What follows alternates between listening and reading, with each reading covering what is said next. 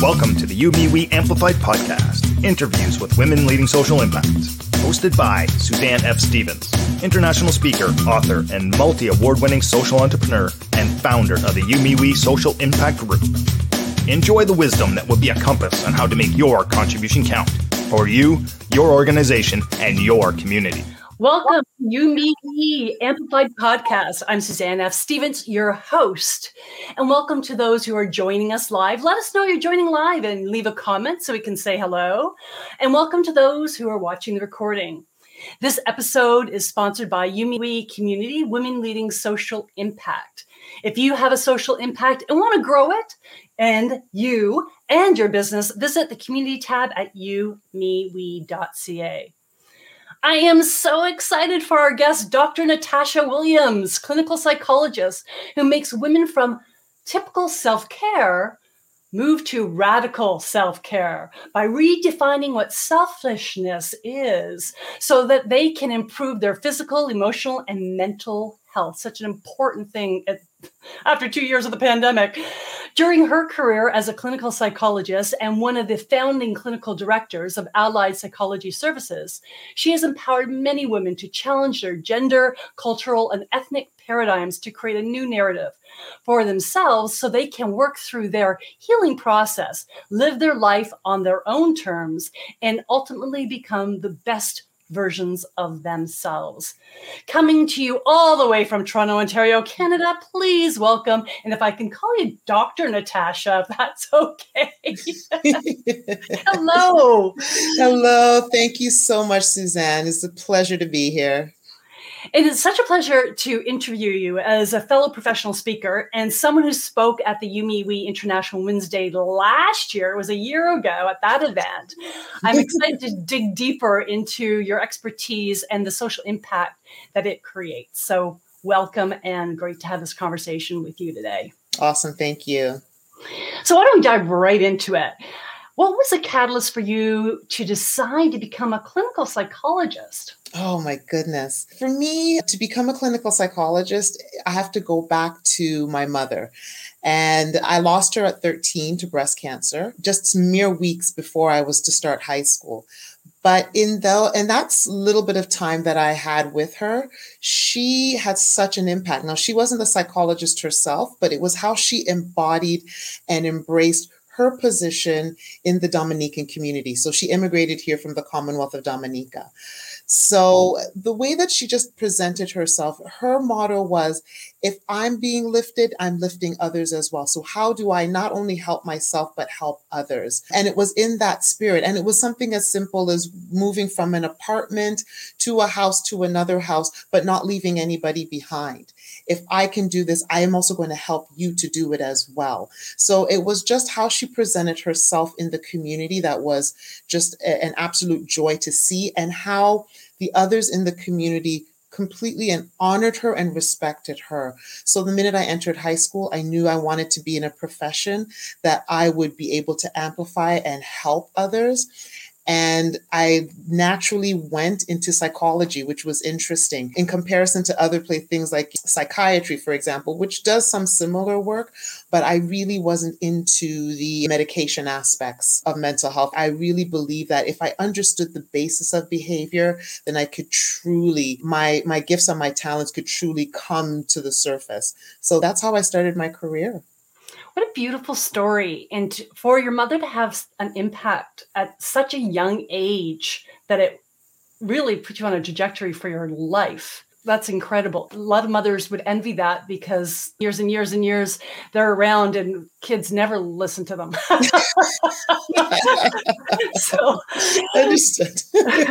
although I know you work with several diverse uh, clients, there is an emphasis on Black women it's, it's such a convoluted and complicated issue, but I think the way to even start with it is that there is a stigma in particular in the Black community in regards to mental health and mental illness. And it actually pushes us away from actually getting the help we need. Now, adding to that stigma of mental health and mental illness in the Black community, there's also this, uh, what I call an archetype, and it's the archetype of the strong Black woman. And it's almost like a mask or a veil that a lot of Black women wear, which also on top of the stigma of mental health doesn't allow us, in my eyes, to be human. It really means that we have to be strong at all times, uphold everybody, everything, while we almost dehumanize ourselves and not allow ourselves to get the help or the or whatever we need to be full human and full black women in all of our glory. And I noticed that I was I'm not immune to that either. I noticed that I was going down that same trajectory just in terms of a lot of the myths and the paradigms of the strong black woman complex and not allowing myself to be who I am as a human and embrace all of those emotions. And going down a road where I was starting to lose my health. So being able to bring myself back, also bring in my clinical expertise, being able to put all of that together, I wanted to make sure that other Black women were also afforded all of this information and starting to dismantle some of these paradigms that have been holding us for generations. This episode is sponsored by the You Me We community, Women Leading Social Impact. If you're a woman identified or non binary social contributor and you want more, more meaning, more connection, more growth, and more social impact, the You Me We one of a kind community is for you. Visit the community at youmewe.ca, where we, well, you, converge your power to empower others if we can spend just a little time on that, more time on that, because I, I think it's such an important piece. Do you think that strong Black woman is a universal comment? Mm. Or is it North American? Mm. And then I have a follow up question.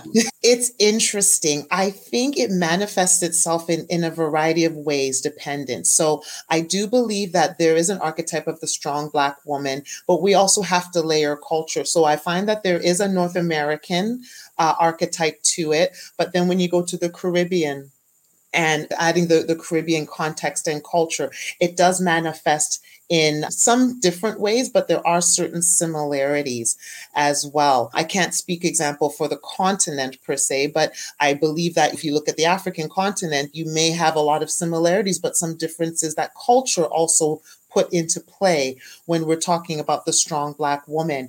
But I do believe that there are quite a few similarities, just how, as Black women, we are juxtaposed in the larger Black society.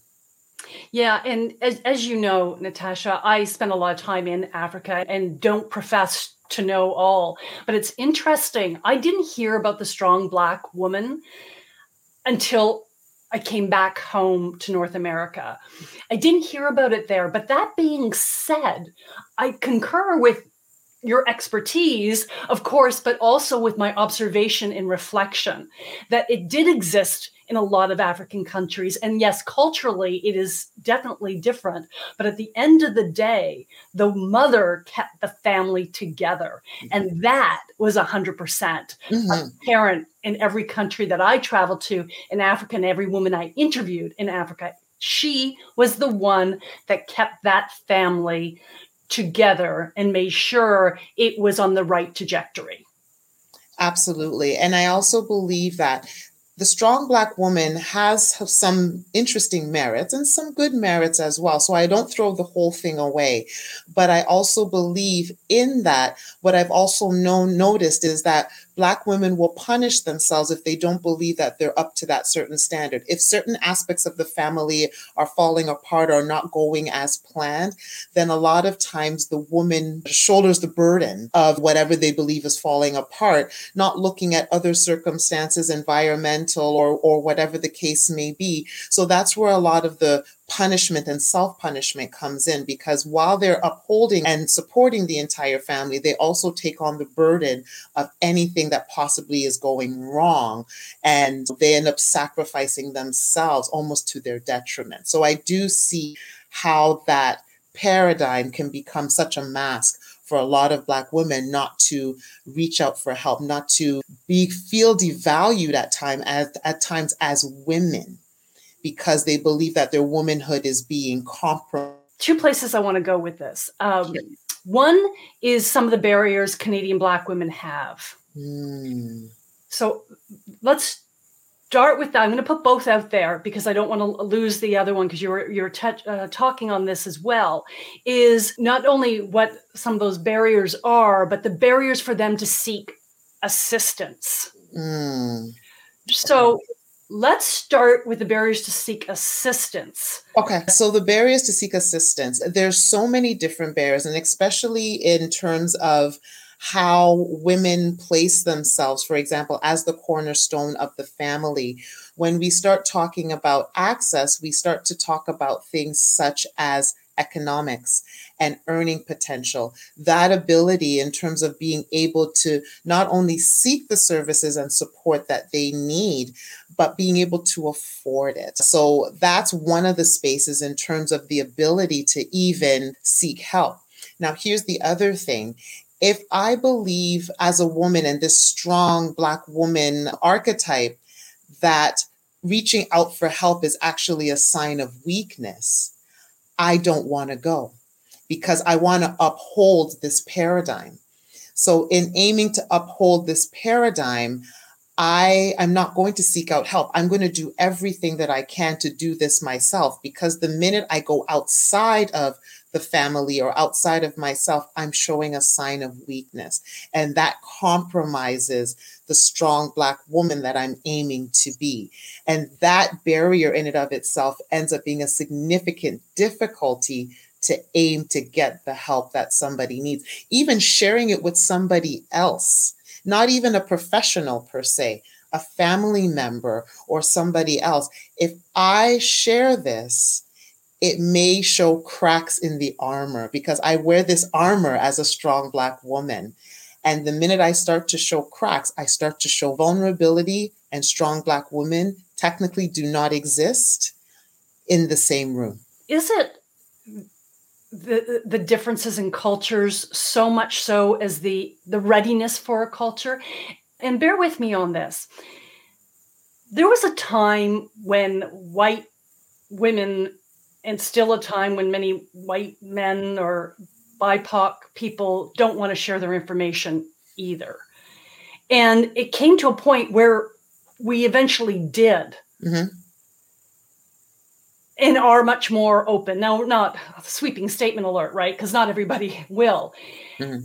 In the Black community, do you see that there will be a shift or do you think that shift is going to be a longer, harder shift to make to actually seek help? You're absolutely right. I think it is going to take a longer time. There's been inherent mistrust of the healthcare system in the Black community because the, the medical community has used Black bodies and Black individuals for such a significant period of time as guinea pigs in so many aspects.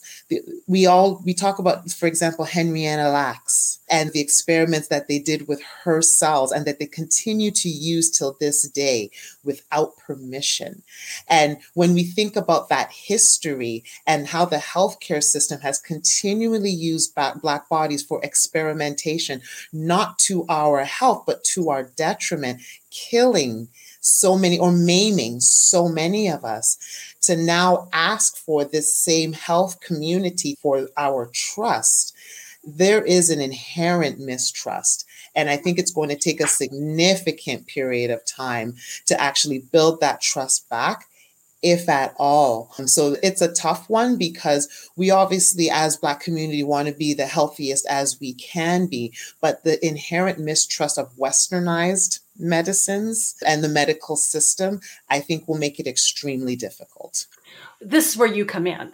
And this is where your social impact is so profound and why I really wanted to interview you is because with someone like yourself, they see themselves in you, not only because you're a Black woman, but also because your journey, you admit to, you also were getting caught up with that archetype as well. So, how are you able to break through that barrier and wall that has been built by, frankly, the white community and give people access to help?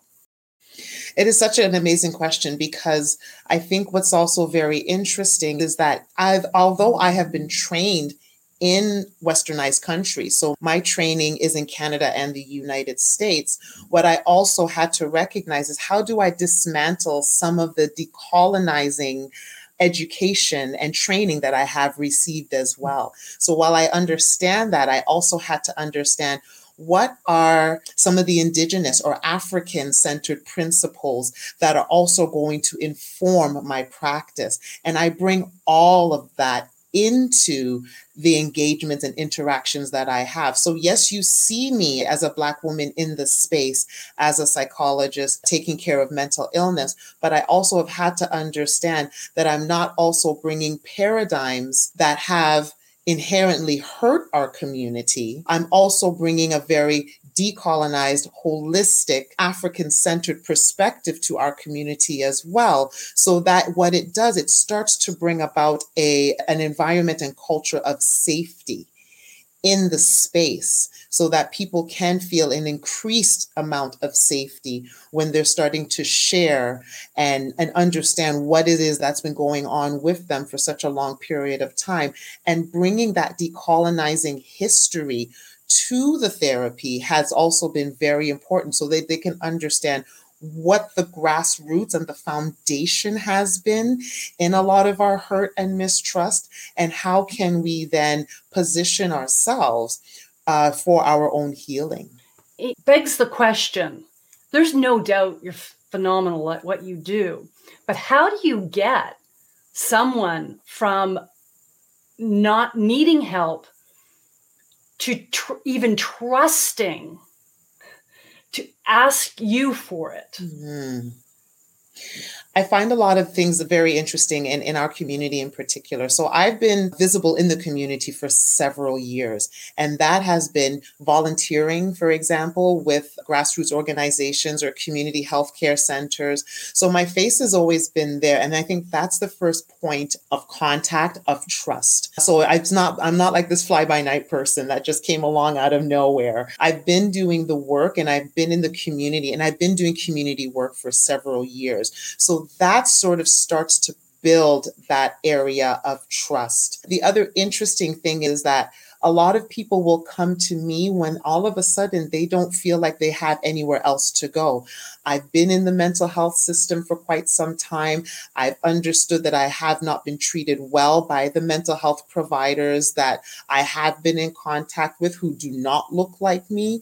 And I still need help, but my options are limited.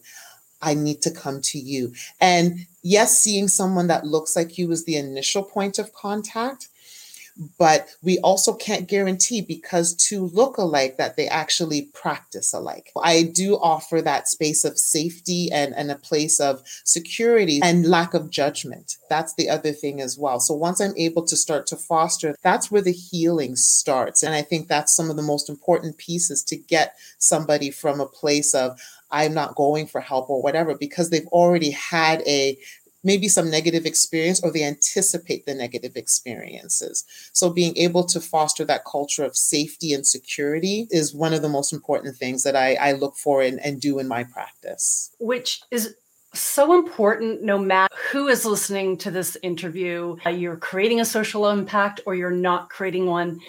One of the best ways to foster trust is by having a social impact to have a social impact. yes. Uh, be it through volunteerism. And at the end of the day, I have no problem and, and strongly believe making money while having a social impact is actually the way to sustainability. So I think is a very important part of it. But when people can volunteer to make that connection for that trust, I think it's very important. And usually that's not why you do it, but that's the residual of doing it. Yes. So I want to go back to a question I skipped over, a big question. Okay. You know, what are the barriers do Canadian women have and why do you think they have them. It's interesting. And I'm glad you put you framed the question that way in terms of Canadian women, because I think a lot of times what we do is we make a very generalized, sweeping question of black women. And the, the reason I love the way you frame the question is because we also have to understand that the black Canadian experience while there are some similarities to our, our sisters and brothers in the US or our sisters or brothers in England, it doesn't mean that it's apples for apples. So uh, thank you for the, the framing of that question. What's interesting with, I believe, the Canadian Black experience is that it is an immigrant experience. Uh, for the most part, you do have a sub a section of Indigenous Black who have generations here in the country, but a lot of, quite a few of the Black community and Black women in particular have an immigrant experience. And that has been a bit of a barrier in terms of the ability to actually access help. And again, for a lot of reasons, we bring about the stigma of mental health and mental illness. A lot of the, the Black women who've come here from the Caribbean who have actually come on their own before even bringing either spouses or children and all of these kinds of things, you have an underlying what we call a separation and reunification aspect that is happening in the community. So, yes, they're asking for help. But again, if we're going back to the strong Black woman complex, I need to keep my family together. So even though I've left children and now that they're coming back, that experience, I, I have to work on keeping my family together. I don't have time to go to a therapist or go do this and go do that. I have to take care of all of this. So that's where that strong Black woman complex comes back in again. The other piece of it, I do believe as well, which I think is of the utmost importance, is that there is an inherent belief that that there's only one type of therapy and this is i think another thing as well when we talk about access we also make the assumption that uh, a black woman has to go outside of herself, make her arrangements and whatever to go to the therapist and get the therapy. And what we've noticed, and especially from an African centered dynamic, is that if you want to heal the community, you have to go into the community. So healing can ensue in so many different ways. It is not about the ivory tower alone, go to the nine to five, go into the office. That psychotherapy is great, but African centered is truly going to look at how do you go into the community, go into the community spaces, go into the homes, wherever the healing needs to happen, that's what has to happen. But unfortunately, we are in a westernized society that believes that everything has to be outside of self. And I think that in and of itself becomes a barrier because we're only focused on a very westernized aspect. I'm getting shivers from what you're saying because it is just so true. And when anyone has a social impact, ultimately you have to go to the other person. That's right. You, you right. have to. It, you they cannot come to you. You have to go to meet them where they're at in their culture, in their environment, under their values and circumstances. It is su- such an important message. And thank you for sharing that with us. And, and thank you for your comment about the Black Canadian woman. I do think that's a very important piece because we often, and we've seen it over the last two years, right? Everyone, oh, that's the States, that's US. That's yes. US does that. No, we're seeing too much in Canada that has been under the carpet and, and right. now is being exposed Absolutely. in real meaningful ways. When I introduced you, I mentioned typical self care to radical self care by redefining selfishness. Yes. Tell us how that shows up in the people you work with. Ah, thank you for that. Yes. What's so interesting is that a lot of times when we're looking at taking care of self, a lot of times as women, and in particular as Black women, we relegate ourselves to last. And we only bring in any kind of self care when we're in a desperate mode, when our health is really starting to fail, or whatever the case may be. We are reactive and not proactive.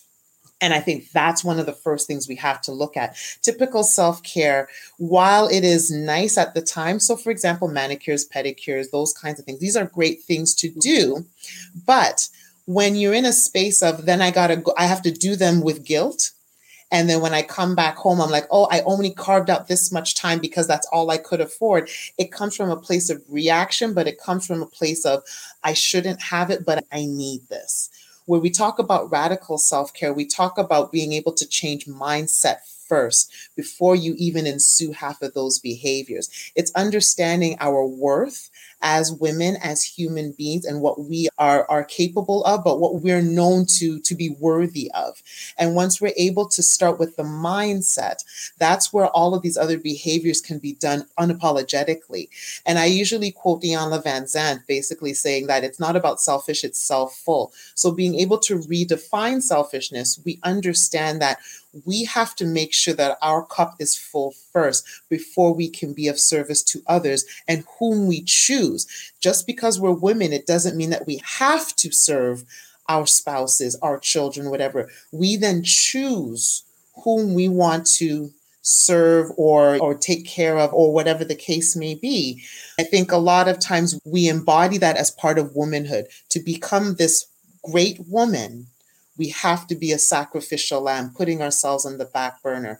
Radical self care brings us to the forefront and makes sure that we are functioning holistically, body, mind, and spirit, so that we can be the best version of ourselves mother, wife, friend, whomever. But we have to remove, we have to move ourselves from the back to the front. This episode is sponsored by the You Me We community, Women Leading Social Impact. If you're a woman identified or non binary social contributor and you want more, more meaning, more connection, more growth, and more social impact, the You Me We one of a kind community is for you. Visit the community at youmewe.ca, where we, well, you, converge your power to empower others. Now, do you find uh, that Black women, do they have barriers to accepting the notion that you're putting forward? Yeah, yes, definitely. I find that it is a bit it's a bit challenging because we have been trained and it's been ingrained in us to relegate ourselves to last because our womanhood and our black womanhood has been defined by that self-sacrifice putting everybody else ahead of us our health could be failing but oh she's doing it for the greater good so there is a there's almost a reward for all of this. And we add other things like religion and, and a lot of the religious um, aspects that a lot of Black women have been raised in. I've been raised in a Christian household, so a lot of Christian religious paradigms also seep into culture and add to this whole notion of self sacrifice to our detriment. So initially, you can hear a lot of what has been generationally woven into our psyche. And that's what makes the barriers a bit difficult. Once we're able to understand that where a lot of this generational stuff has been implanted, we can start to dismantle some of it because we can get to a space where we can start saying, why do we believe after all of this time this is true? When we start to challenge some of this, this is where we can start to create our own freedom. I tell a lot of women, what I'm asking you to do is take off the cape, rip it apart, sew it back as you want it, and put it back on. Do it on your own terms and create your own rules. And using that metaphor is what helps them to start to get unstuck and live life on their own terms. And I'm really happy you brought up the religious element because I do think that has such a huge weight. Even in my experience, that was the one thing that was so profound as belief mm-hmm. that I had seen in the the the black community that I have never experienced prior to that degree. There's belief and then there's commitment yes. uh, and, and, celebration. It is such an important element. I'll be straight with you. My company name is You Me We. You is first. but for the reason of social impact, because you need to understand the other person. But admittedly, my husband would say to me, I will always be before you. I'm not going to lie to you. That was almost a marriage barrier. Mm. but I can tell you 10 years I'm now with the gentleman almost 18 years, but it took me 10 years to understand what he meant. And recently, I said to friends, This is the year of me. Mm. And I don't know if they understood what I meant or if they just thought, Ah, Suzanne's switching it up. But I, under, I understand what you mean by that. And I don't even have children. If I had children, that would be a whole other a layer. Oh we innately as women have a lot of us have that. And i do agree with you that again you're experienced in this but just my limited experience i see it even more so with black women. Mm-hmm. and and that, that religious piece i think plays a huge role in that yeah, absolutely. I, I could speak to the Christian religion, but then also yeah. we do have a lot of Black women in the community, Islamic faith, yeah. and that kind of thing as well. I, I really do find that religion plays a huge role and it's interwoven in our culture as well in terms of the paradigms and things that we believe. What's also fascinating, some of the work that I do is actually in churches itself because some of the churches actually perpetuate the stigma of mental illness. So the same churches that a lot of us as Black Black individuals will go to for support and sanctuary and a place of solace has also been a place of burden and being almost exonerated out of the church for the sake of not lack of understanding of mental health and mental illness, shunning people away because it's not about a mental illness. You're just not praying hard enough or your faith is not strong enough. So there ends up being this element of blame as well that also occurs. As I said, it's not a it's not a, a black and white or all or nothing nothing kind of concept. But what ends up happening is that while religion has been the cornerstone for a lot of us as Black community, in particular Black women, just take a look at the Black churches and see it is majority Black women in those churches there's also the other element that we can't shove under the rug in terms of the church's contribution to the perpetuation of the stigma of mental illness as well, which has also caused quite a bit of harm in our community as well. Yeah. Thank you for that. And thanks, Natasha, for the, the comment of the custom design cape. I was thinking about what would my cape look like. And I think, I don't know if you do that exercise, but I think that would be a really great way is getting people to make their cape out of uh, sustainable fabrics. oh, I think that would be so interesting. Yes, that I, I don't do it exactly that way, but I think that would be brilliant because it actually gives a visual element to what you are, what the metaphor is. And when you actually see it in front of you, it actually has a significant impact. Yeah, definitely. Beyond counseling, uh, do you connect with your patients in any other format? Yeah, there are other formats as well. Part of it is that we do groups as well. A lot of times, community outings and community events, actually going to the community health centers or the community hubs and engaging with community. There are communing with the community there as well. I also, at a time pre pandemic, I would coordinate health and wellness days. So we're, we're able to provide those types of outlets for the community to come in and actually engage, interact, have access to professionals. So I find that having those different ways other than the one-on-one psychotherapy has to occur. Podcasts, like all of these types of, of avenues so that you can reach people in several different formats. Again, it has to go beyond the ivory tower in my office one on one. So I think we have to use different modalities and different ways to meet community. Did you just say that you have groups come together and you'll also have groups of therapists as well? The groups of therapists, we actually, we haven't done this formally, but we actually do support one another. So there are a group of us as therapists with different disciplines. So registered psychotherapists, social workers, the CYWs, those kinds of things, where we actually support one another as well. And we do it informally, but it's also important that us as clinicians that are doing the work in the community, that we support one another. No one's work is less than another's, but when we talk about the decolonizing aspect of the work, and being able to bring the bring our gifts and talents to the community and especially in a way that is not harming the community those are all the, the ones of us as practitioners we do take the time out to actually connect with one another and support one another lift up one another and commiserate with one another as well because a lot of us are tired. We've been two years into this into the covid pandemic but i will also say the racial pandemic as well which has absolutely blown up anything that was under the rug. Basically the rug was pulled out. Everything was exposed and again, as you were mentioning, Suzanne, before, it wasn't just a US thing. The veil opened up when George Floyd was murdered, yes.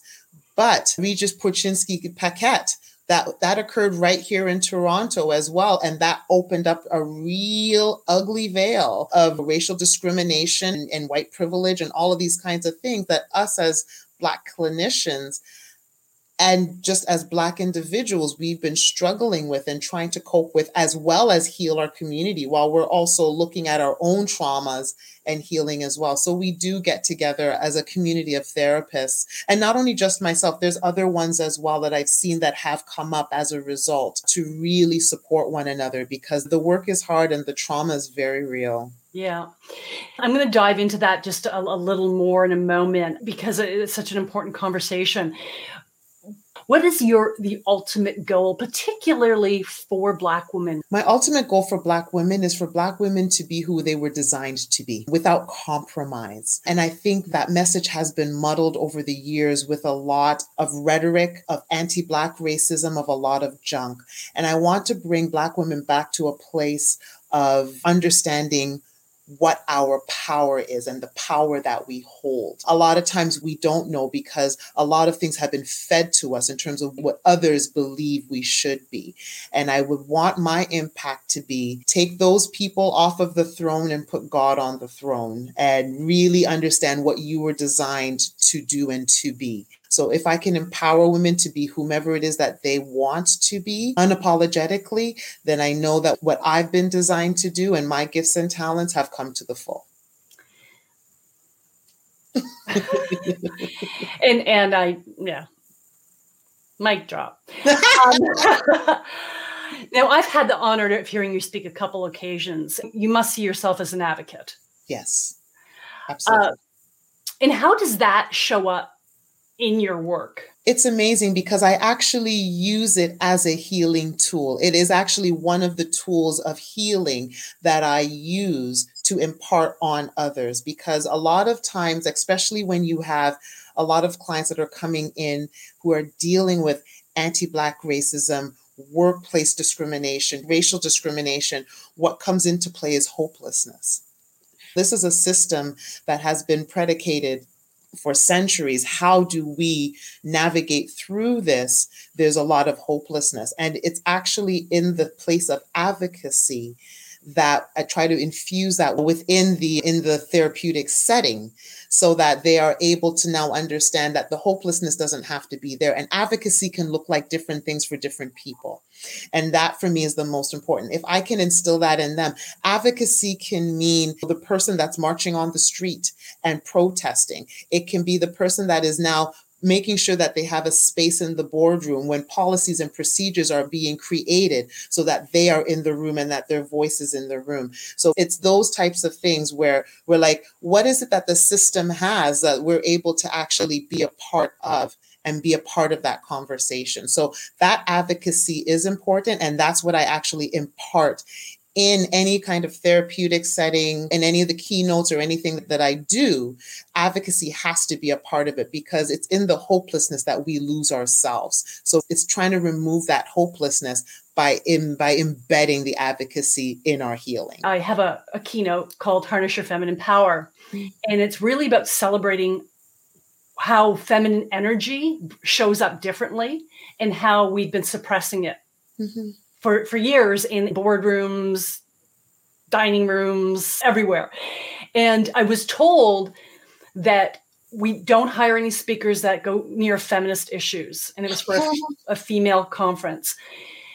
And yeah, and I was like, real. So we can, even at a women's conference, I can't talk about the power of being female and and this day and age last week just happened to me last week this day and age to respond that way and i've i've been looking to um, not share who it is because i would never do that but to share that reality because i too am an advocate for women empowerment mm-hmm. and i couldn't show up as myself it was just really um, interesting in this day and age for that kind of response which leads me to my question how important do you think it is for people to be advocates?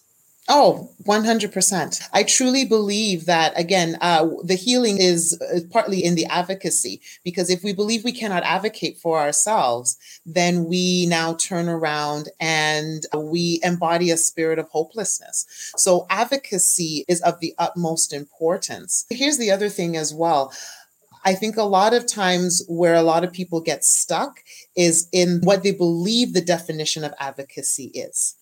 Advocacy has such a broad definition and it is on a continuum. It's not just an and or kind of thing. Let's look at the continuum and see where you lie on that continuum of advocacy. And from there, we can then look at how your healing can ensue as a result. I had one client who she was feeling a lot of, of pressure in her workplace and felt that she was being targeted being a Black woman for her to then go and understand that she can go to her HR and and in her HR there were certain criteria of things that she could do to advocate for herself. She said I had no idea that those things were afforded to me. Something as simple as asking those questions so that she can utilize what is already in the system for her to have her voice heard. Do we say that it has the absolute result? Not necessarily, but in the advocacy was is that I can actually open up my eyes to see what systems are in place that I can use to make sure that my voice is heard. Something as simple as that is advocacy, but a lot of people don't even believe that is advocacy. Now, do you think uh, that a person needs to be the same race, culture, ability, size to be an advocate for someone in a different race, culture, ability, or size? No, not necessarily, because I know we talk about the whole concept of allyship. And I think that in and of itself has a whole very uh, complicated connotation, which is definitely not enough time to really unpack that here.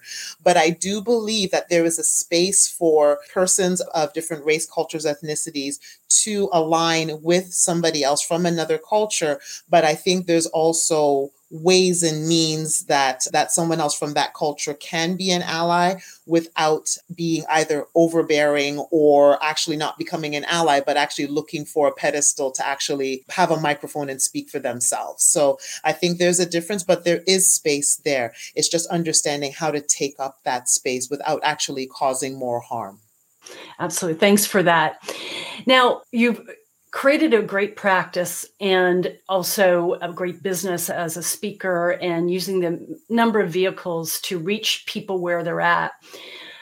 Although I'm sure it hasn't all been a bed of roses, what are the two most challenging hurdles to sustain your social impact and how did you overcome them? Mm.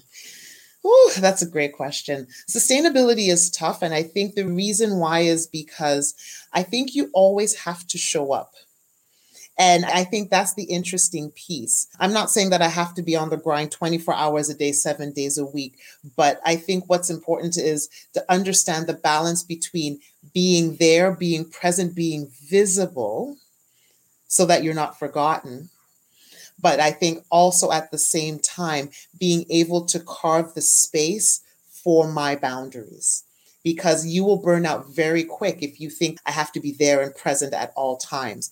I've learned over the years I cannot be all people to all persons. I have to understand what is for me and what I have to say no to. I cannot help absolutely everybody. As much as I would love to help as many as I can, at the end of the day, I also have to know what my barriers are, what my limits are.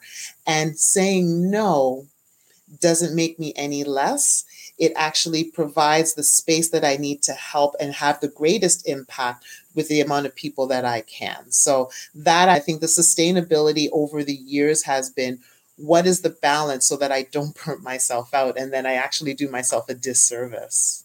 Was there a moment in time, something that happened where you acknowledged that you too can get consumed with your social yeah. initiative. Yeah, I was literally working seven days a week. I would not stop. I was doing something every day. Now, I, I still work quite a bit, and, and I know I could hear people already chatting, saying, You still work. I don't know what you're talking about. but, no, I literally used to work seven days a week. Uh, I would see clients Monday to Saturday, and then Sunday, I would be writing reports and doing proposals and all of that kind of stuff. And it's when I decided to implement the concept of Sabbath where you know as christians we understand that the sabbath sundown on on friday to sundown on saturday and different uh, denominations will practice it a bit differently some of them some adhere to it very strictly and others understand the concept but are not as strict What I needed to do was do it for myself on various levels. So I implemented that in my life where I said, you know what, the minute the sun goes down on Friday, I'm done. The laptop turns off. I'm not working. I don't check an email. I don't do any of that stuff. And I'm taking the time to replenish and rejuvenate. So that's what I had to implement that because I slowly saw myself burnout. And once I put that in, I'm actually more productive now than I was when I was burning the candle at both ends and working literally seven days a week. Yeah, I, my Sabbath is starts at uh, three o'clock on Saturday and goes till Monday morning. I, I'm with you on that. That taking that one day for me is my savior. During the pandemic, a lot of people's businesses have been uh, challenged. And you were mentioning earlier, um, and I want to bring it full circle, that a lot of people may not be able to afford your services as, as well. So I, I was thinking, okay, Dr. Natasha Williams' business probably had a really tough time during this pandemic. Mm. What say you? it, it was very interesting because a lot of psychologists we were doing everything face to face you come into the office or i would go to a clinic to to see the client. So a lot of it was face to face so once the pandemic hit march 2020 and all of that face to face stuff that's where the issue was. What was interesting is that my clinic, we already had a secondary portal where we had the infrastructure to do uh, virtual virtual work, but we weren't using it. I didn't even sign up for it. I'm like, yeah, we have it just in case, but I see all of my clients face to face, so we had no problem. The minute the pandemic hit, I signed up really quick. I was like, oh, it's time to sign up and let's get our clients on board. So it was being able to transition into that sort of virtual space where we started seeing clients virtually. The clinics that I was contracted to, they also had to understand what some of the nuances were with seeing clients virtually. Once that shift happened, and that took about maybe about a month or two into the pandemic to thoroughly understand how we can do a lot of this work virtually doesn't replace doing it in person but the minute that we transition that way everything opened back up and then some because now we have a lot more access to a lot more people just by virtue of being able to do a lot of things virtually. So that's where there was an initial stagnation and a lot of anxiety and worry but then going into the transitioning into online things have exploded exponentially as a result which is great and congratulations. Now if people can't afford you or or someone in in the practice is there a way for them to get help yeah, it's difficult and challenging. And, and that's, I think, the difficulty of the mental health system mm-hmm. in Ontario, never mind in Canada. Canada significantly underfunds mental health services in comparison to the health budget that we have. And it, has been seen and known and proven over and over again. Uh, usually, what we do is we'll talk about what is government funded. So, a lot of times we'll look at, for example, GP psychotherapists. So, these are our medical doctors who are psychotherapists, which means they will be covered under the OHIP system. That is one area. Second area we look at is we talk about psychiatrists who are also covered under OHIP, but they don't necessarily, some of them do, but most of them don't do psychotherapy. Literally, it's medication and medication management. Third avenue would be we would look at community health centers and family health teams who usually have uh, a mental health department or mental health uh, services, usually done by social workers or psychotherapists difficulty there is that a lot of times there's a significant wait anywhere from from six months to a year because they are overwhelmed and overloaded. And then from there usually if people are going to come and see myself we're not covered by ohip for example but we're covered by extended health. So a lot of times you have people that are working and have benefits and don't even know that their benefits will cover us. So we look at sort of different insurances auto insurance wsib but extended health health as other avenues to get access to us in different ways and means. So there are these ways, but it still presents a lot of challenges for the community to get access. Thanks for sharing that with our audience because I think it's important that people realize that if you need help, knowing you need it and then when you need it are two different things. Right. Um, which again, I could talk to you for five hours, but we're, going to move along. What ripple effect have you observed, if any, be, with the work that you do? Hmm. I think when we talk about ripple effect, I, I've seen a few things. I found that when people actually come and they get to the space where they feel vulnerable enough to share and to start that healing process, once they open up, that ripple effect ends up being actually a thing of beauty, to be very honest, mm. because now you see the person open up to the person that they were always meant to be. It's almost like you could see shackles starting to really just break because they're able to, again, see themselves for who they are, but on top of that, embrace the journey of where they want to go. Whereas when before they came, Uh, you could see that there was a lot of cloudiness and really a lot of dull, but a lot of despair because I've been doing this or I've been living life like this for such a long period of time. I don't know what else, but I know that this is not where I want to go. So being able to see that ripple effect where you can see the healing start, because I'm just an agent for it. The healing has to continue, but I can provide the tools and the skills to start the healing, and then they take it from there. And that ripple effect is great because I'll see clients and they will now contact me again and just give me updates of where they are in their healing journey, what they have they done, where they have gone. And that to me has been I think the most amazing thing. And, and that's what brings me pure joy because then I know that the gifts and talents that God has given me, I am now being able to see the fruits of them. And that for me is, is the greatest gift.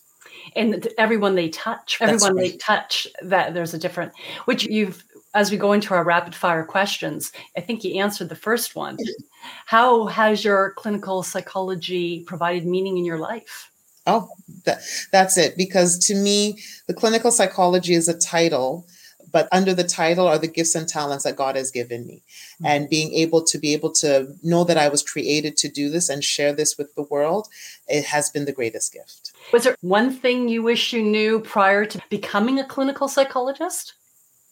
the amount of years that it would take to become a clinical psychologist. That was it.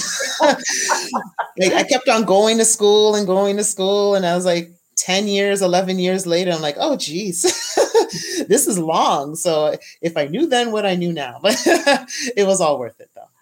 What have you done that has made you uncomfortable? But if you did not do it, you would not have had the impact that you are having. Ooh, this is a, a longer story for another day but I'll be very honest, it was the it was my divorce.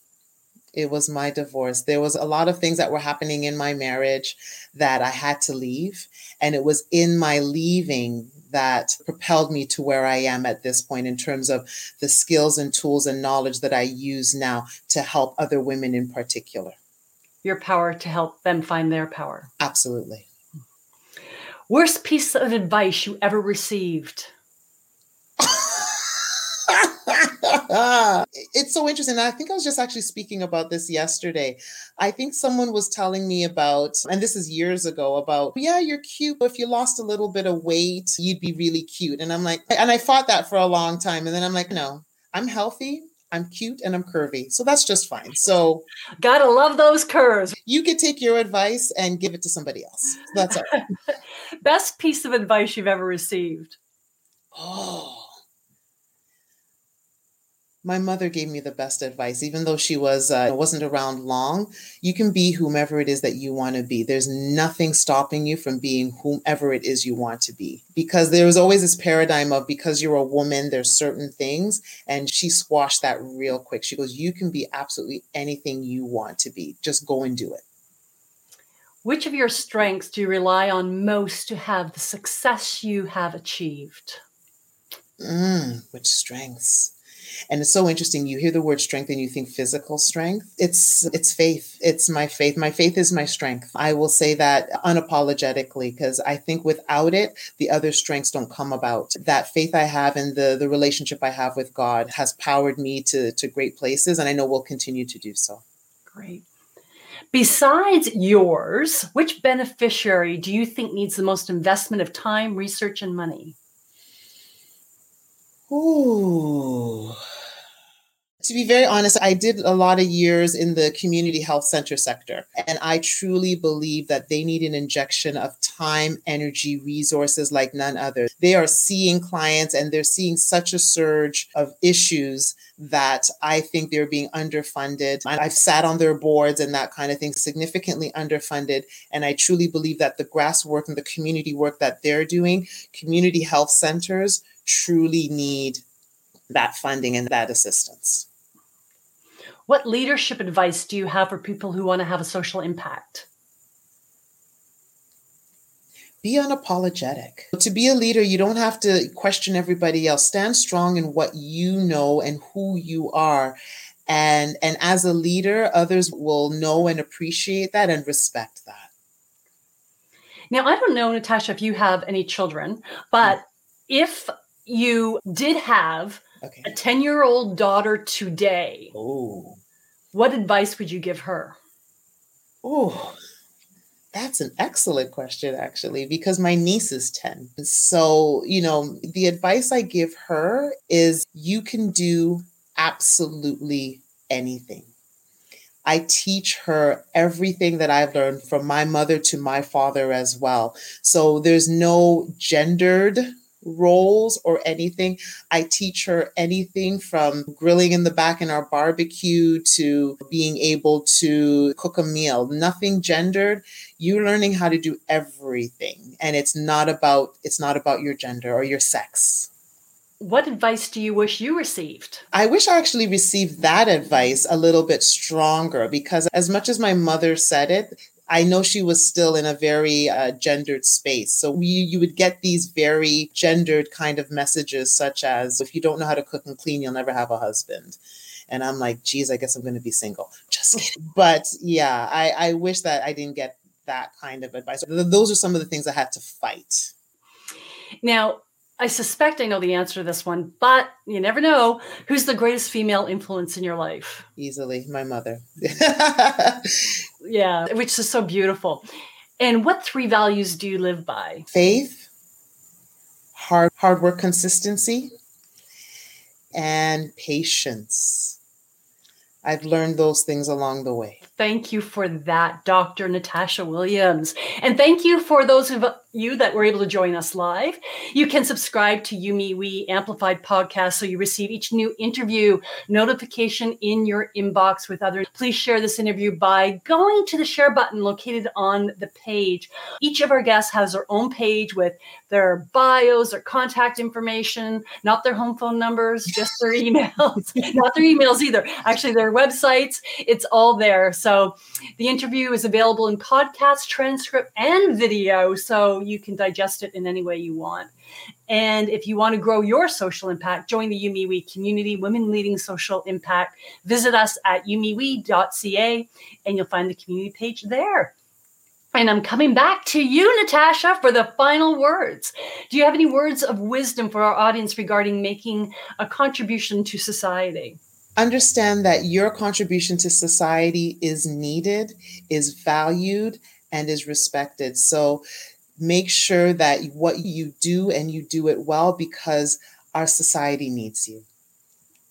Amen. I've been saying that a few times this uh, Thank you so much for everyone joining us and thank you Dr. Natasha Williams for your contribution because it definitely does count. And until next time, make your contribution count for you, me, we.